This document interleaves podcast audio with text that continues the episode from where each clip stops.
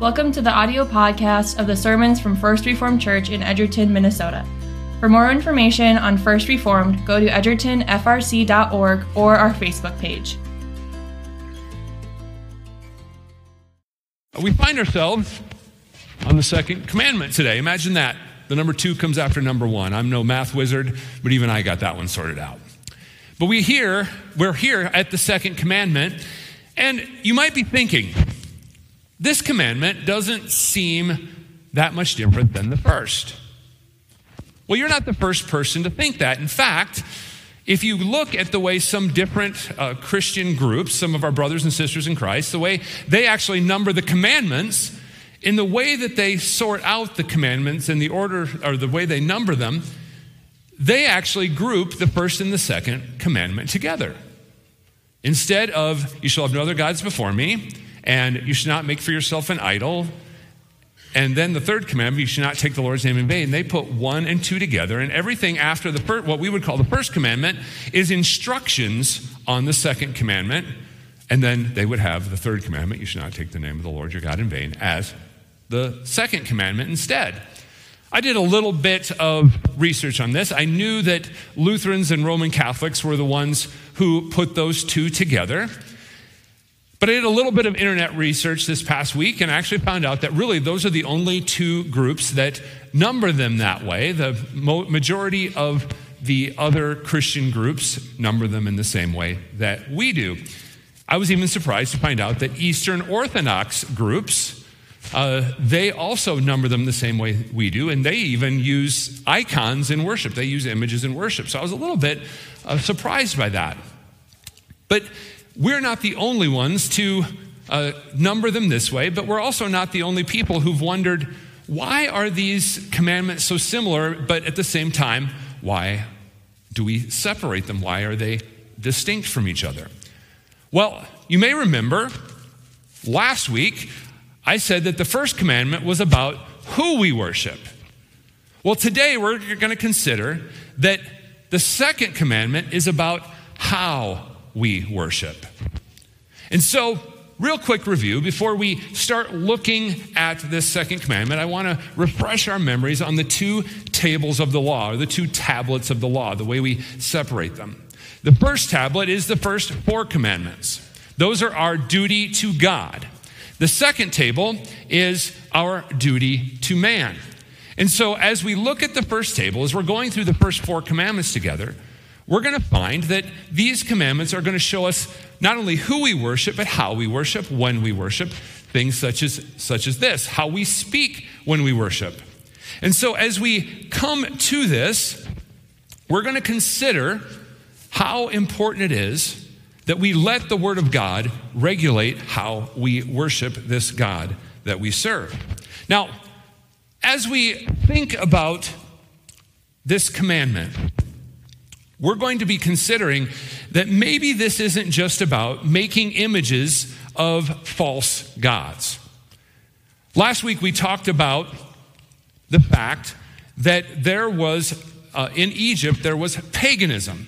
And that paganism is, is completely different than uh, biblical Christianity or even Judaism because in those, in, in our religious system, God is other. But in systems of paganism, everything is one. We can become gods. Everything is united. There is no creator creation distinction. Everything is one. Uh, the uh, teacher, Peter Jones, says that we need to understand everything that either there is one, everything is one, like in paganism, or there is two, that there is creator and creation. And so, as we consider this, we're going to remember that as we think about this, that they would have been making idols in the past. They would have been making idols towards these pagan gods, and there wouldn't have been this distinction between the idols and the rest of creation. It was all together. But as we look at the second commandment, we're going to remember that the command here is that you should not make any images. That the command here is saying that they're not going to have any aids to help you to worship God.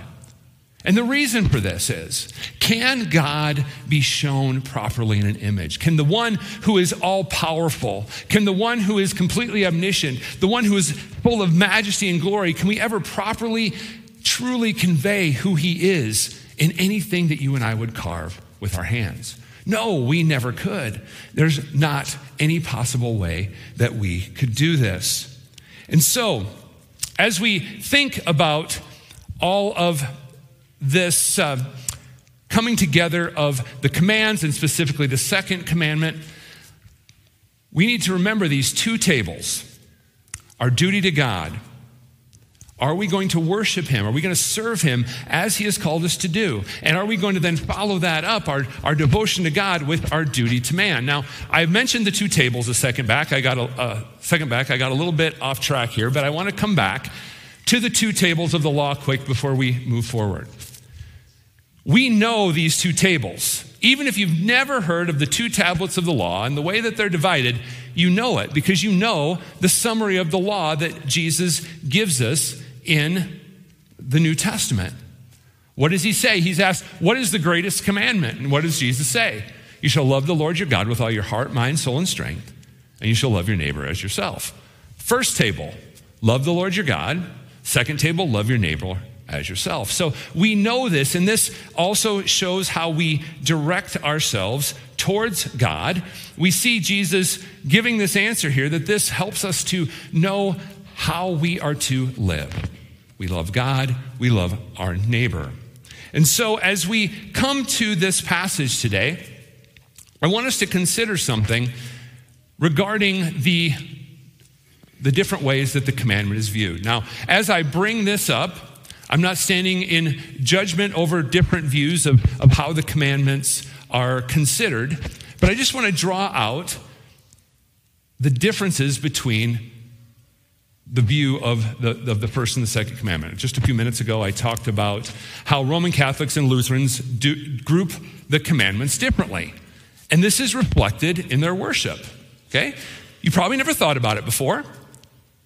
But if you've ever been to a Roman Catholic church or a Lutheran church on a Lord's Day as a guest, or, um, or if you may have been to a funeral or to a wedding, what do you notice? What do they have that we don't? They have a crucifix. They have a cross. Instead of a barren cross like we have, they have a cross with an image on it. Now, that's because they would see that that instruction in what we would call the second commandment is, is for images that are not God, that they would not see that the same way. Now, if you're like me, uh, I'm the confessional reform guy who goes to those services. I go to a Lutheran worship uh, sometimes when we're on vacation, and I sort of make note of where those things are, and then I kind of make a, a game out of not paying attention to them uh, because that's what reformed pastors do, I guess. Uh, but if you were to know that I was doing it, you'd probably think it was kind of funny to watch me do this. But that shows us how the, the first commandment is sort of viewed differently between different groups. Again, not sending a judgment over it. This is an open discussion that Christian groups have. But I just wanted to draw out how this manifests itself, how we see this played out in the different way that different ways that this commandment are is used. So, as we begin to look at this, what I want us to consider is how the story of the golden calf actually informs our view of this commandment. You'll notice we did something outrageous. We read two things from the Old Testament from two different spots. I'm glad you all survived. But it, that is a well known story from the Old Testament, isn't it? Probably, maybe what, a top 20 story in the Old Testament. It's one of the better known stories in the book of Exodus, and definitely one of the, or definitely the most well known story in the second half of the book of Exodus. We know this story really well. Moses is on the mountain. The people get a little bit antsy. Is Moses ever coming down? What do we do without him? How are we going to worship God? There's, there's flashes of light on the mountain, all these things happening. They want a mediator. Moses has been acting as this mediator between them and God, and now Moses is gone. What are we going to do? And so they decide to go to Aaron and they ask him to make this image. And, and we know what happens. They, they throw the gold into the fire, it comes out, and, and Aaron crafts it into a calf. We know the details really well as we look at this story, right? Like I said, arguably one of the absolute most well known stories in the book of Exodus. But have you ever thought about what the purpose of this image was? Have you ever thought about why this was such a big deal? Why this is a story that we know? Well, I just went through the details of how the image was made. But have you ever thought about what the name is that they were planning to worship as they had this golden calf? And so as we move forward here, we, we look at this passage and we see here that they took off the rings, they, they gave this, they, they brought them to Aaron. And then as the story moved forward, they said this These are your gods, O Israel, who brought you up out of the land of Egypt. Okay? If you weren't disturbed by the fact that these people of God, these people who've been rescued by God, were making an image to begin with, what we read here is, is, is, kind of unsettling, isn't it? These are the gods who brought you up out of the land of Egypt. What did we see in the first commandment last week? When God identified himself to his people, how did he identify himself? I am the Lord your God who brought you out of the house of slavery, out of the hand of bondage. God is the one who brought them out. And now they're attributing the work of God to this thing that, that's sitting in front of them that they carved with their own hands. God is not simply identified by his name in Scripture, is he? He's identified by what he does. Because what he does is he rescues his people. He is the one who does this. They can't do, them, do this themselves. They need God to come and rescue them. But what do they do here? They attribute the work of God to this golden calf. And notice the name that they give to this calf. Aaron made a proclamation. What did he say? Tomorrow shall be a feast to the Lord. Now, this is not, uh, for some reason, the software here, as we did this, did not do this correctly. It did not do Lord right. The word Lord there should be in all capitals. If you look in your Bible and you look at that, um, that verse, be verse 5, you will see that it says, Tomorrow shall be a feast to the Lord, capital L O R D. That's what it says there. And so, as we've talked about before, when we see all capital letters referring to the Lord, this isn't like, this is a feast to the Lord. They're not trying to yell like you do when you, you send a text with all caps. That's not the point. When we see all capital, all capital letters, saying Lord in the Old Testament, what we have is that this is the proper name for God. The proper name for God was Yahweh. This was God's name, and that name was so holy, and the people were so concerned with violating the third commandment of taking the Lord's name in vain that they would not say Yahweh during the time of the Old Testament. They wouldn't even dare to say it. So they would say the word in Hebrew, Lord, which is Adonai. And so now, continuing that tradition of, of reverencing God's proper name, in our Old Testament, when we see that word in the, in the original Hebrew, they translate it into our Bibles as Lord, capital L, capital O, capital D. And so, not only are they attributing to this calf that it has done this work of bringing them out of slavery, they are also saying this is going to be used for a feast to the Lord, to the, a feast to Yahweh. They are using this calf. They're not replacing God. They're not saying, hey, God hasn't been good enough to us. We're going to make some sort of idol and we're going to worship that. That's not what they're doing. What they're doing is worshiping God, Yahweh, through this, this image. This is a worship aid. They think that this is a way for them to understand God. And so this goes back to what I was talking about earlier. This is why we see this commandment as being about not only images of false gods, but there's no images to be used in the worship of God together because this is what our hearts will do. While it is so easy for us to look in condemnation of the, of the people of Israel here and say, How could they do this? They have seen the work of God.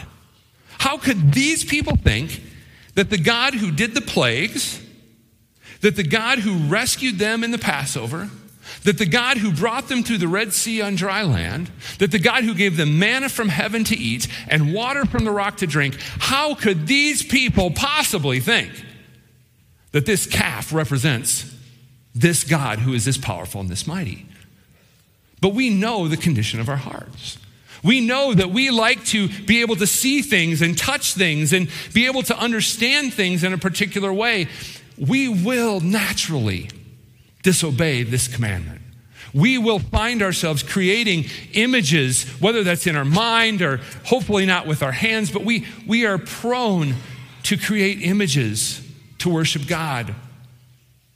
And as I said before, there's no way any image that we would make would ever be able to show us the magnificence and the, and the power and the majesty of God. Nothing is able to confine who God is in that way. And so we go back and we take a look at Exodus 20 once again, and we see all this instruction that is here. You should not make for yourself a carved image or any likeness of anything that is heaven above. We don't want to make a image of, of God or of an angel or of anything like this. Or that is in the earth beneath or that is in the water under the earth. It's covering everything. Basically, it's saying no images. You don't bow down to the creation because anything that you would make out of an image is ruining that creator creation distinction, right? It's taking away, it's sort of putting everything together. This worship of idols, of images, is inherently pagan. And so we're not supposed to do that. And God really drives this home here with some strong language, doesn't he? He says, You shall not bow down to them or serve them, for I, the Lord your God, am a jealous God, visiting the iniquity of the fathers on the children of the third and the fourth generations of those who hate me. Now, we read that and we think, Boy, God is a jealous God. That doesn't sound so good. Well, that's because from our perspective, jealousy is usually irrational, right? When we get jealous, we say, Stop being so jealous. You don't need to be jealous. And the person who tells us that is right, nine times out of 10, right? But when God is jealous, it is founded. Is there anyone who can replace God? Is there anyone that has paid the price for his people other than God?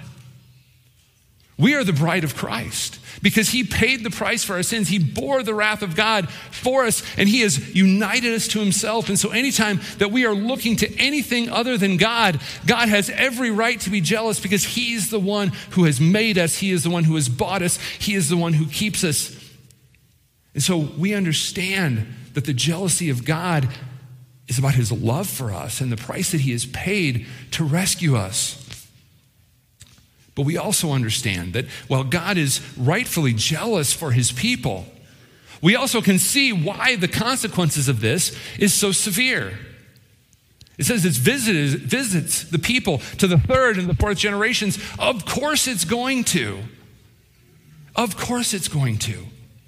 Because if we don't get who God is, if we don't understand who He is, His character, His person, and we worship Him incorrectly, are we going to transmit the faith faithfully onto the next generation? Are we going to be able to say, This is who God is? He's revealed himself in your word, and, and, and then have some sort of image and, and have our children thinking that somehow God is contained in this? Are they going to have a real understanding of who God is? Well, the God who is worthy of all praise, the God who has saved us, the God who has rescued us, can't be shown to us in any type of thing that we would worship. He's only revealed to us in His Word. And He shows Himself to us clearly. But this can be hard. Like I said, we are prone to wanting to understand better. We are prone to wanting to have something in front of us tangible that we, that we can touch. We are prone to this. And it's also a hard commandment because we think we got this one. I am not going to go out to the shop and cut a piece of wood and then bow down and worship it. I may struggle with the rest of the commandments, friends, but I ain't going to struggle with two. Isn't, isn't that sort of our mindset? We're not going to go, most of us don't have enough gold to make a golden calf with, but if we did, that's the last thing we do with our gold.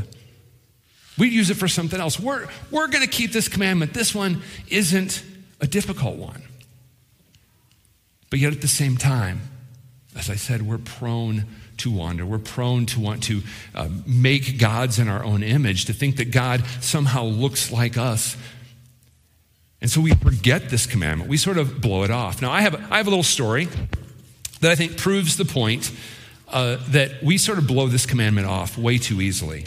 Uh, a few years back, I was preparing for catechism on a Wednesday morning. And normally I just sort of go from the catechism and I, I, make my lessons from the catechism itself. But I was teaching on the Trinity, and a lot of times I'll go to a curriculum book on the catechism to help me get some discussion starters or maybe an activity, because I'm not necessarily good with that. So I go to the books, uh, the curriculum books that we have for the catechism. So I opened it up, and on the lesson on the Trinity, the opening activity that was suggested for the kids was to draw what they think God looks like. Of course, me being a little high strung, I got up out of my chair and went to tell Nancy and Chris, who were talking in the other room. By the way, um, you don't pay Nancy or Chris, well, now Katie, you don't pay them enough because they got to put up with me, okay? That's. Um, but anyway, so I go in to talk about it, and they were just like, Really? This was an activity to, to make an image of God? That was an activity? And I said, Are you familiar with Heidelberg Catechism question and answer number 98? And they're like, no. I said, so I tootled back into my office and I got my blue catechism off my desk and Heidelberg Catechism question answer 98. But may not images be permitted in churches in places of books for the unlearned? Answer no. We should not try to be wiser than God. God wants the Christian community instructed by the living preaching of his word, not by idols that can't even talk. And so my point here is, is not to stand in judgment over uh, the curriculum writer. Trust me in 20 plus years of teaching youth, I have probably made bigger gaffes than this one. That's not the point. The reason I bring it up is, is we just blow off the second commandment so easily. We don't even think about it. Even when we're writing a curriculum that has this clear instruction at the end of the catechism, we do something that's in violation at the beginning. We just don't even think about the second commandment. It just it isn't even on our radar. But yet, this is the commandment that shows us how we are to worship. It shows us how we are to worship God. We, we want to hear His word, we want to hear Him preach. Now, we're almost done here, but um, historically, Reformed churches have held to what is called the regulative principle of worship. Now, what this means is that we believe that God's word regulates or shows us how we are to worship him. That is what we're going to do. We're not going to do anything in worship that is not clearly told for us, uh, told that we should do in worship. Now, the regulative principle has fallen on very hard times. Very hard times. It's, it's very rare to see uh, churches that are actually regulative principle churches anymore, even in some of the most staunch reform circumstances. But I wanted to bring this up because I think this is where the second commandment really helps us to understand how this commandment applies to our lives. Because we have the regulative principle of worship. We want to worship God as He has told us to do. We want the Word of God to regulate our worship. Well, isn't that true of all of our lives? Shouldn't we want the Word of God to regulate how we live? Shouldn't we want the Word of God to regulate how we do church, government, even? Shouldn't we have God's Word being over all areas of our lives? Shouldn't we be desiring and seeking to see what God's Word has to say and then conforming our lives to it? Not only in our worship here corporately, together, but in our worship, in our lives, we want to know who God is and what He looks like and, and what he does for us. We want to know that revealed to us that has been revealed to us in His Word. And so, as we think about our application from this, that's the number one thing I want us to sort of have as a guiding, guiding point. We want the Word of God to regulate us, that this second commandment shows us how we are to not only worship, but how but also God's word shows us how to live. So as we think about this real quick, I'm going to do what I, am going to try and do as often as possible as we go through here, and we'll, we'll close up really quick here. But the second commandment and the second use of the law, remember the second use of the law is a mirror. It shows us our sin. And so some of the questions that this commandment causes us to ask about ourselves. And these can be hard questions. Do, do we desire to worship God as He has commanded us to do? Where are, where are our hearts at when we worship God? Are we content with what God has commanded us in His Word regarding worship? Are we okay with that? Or do our hearts desire that we would make something that would make it more tangible for us? Or are we really, truly t- trusting that God has given us enough in His Word? And like I said, this can be difficult and so this drives us to ask these questions, and it maybe convicts us of our sin.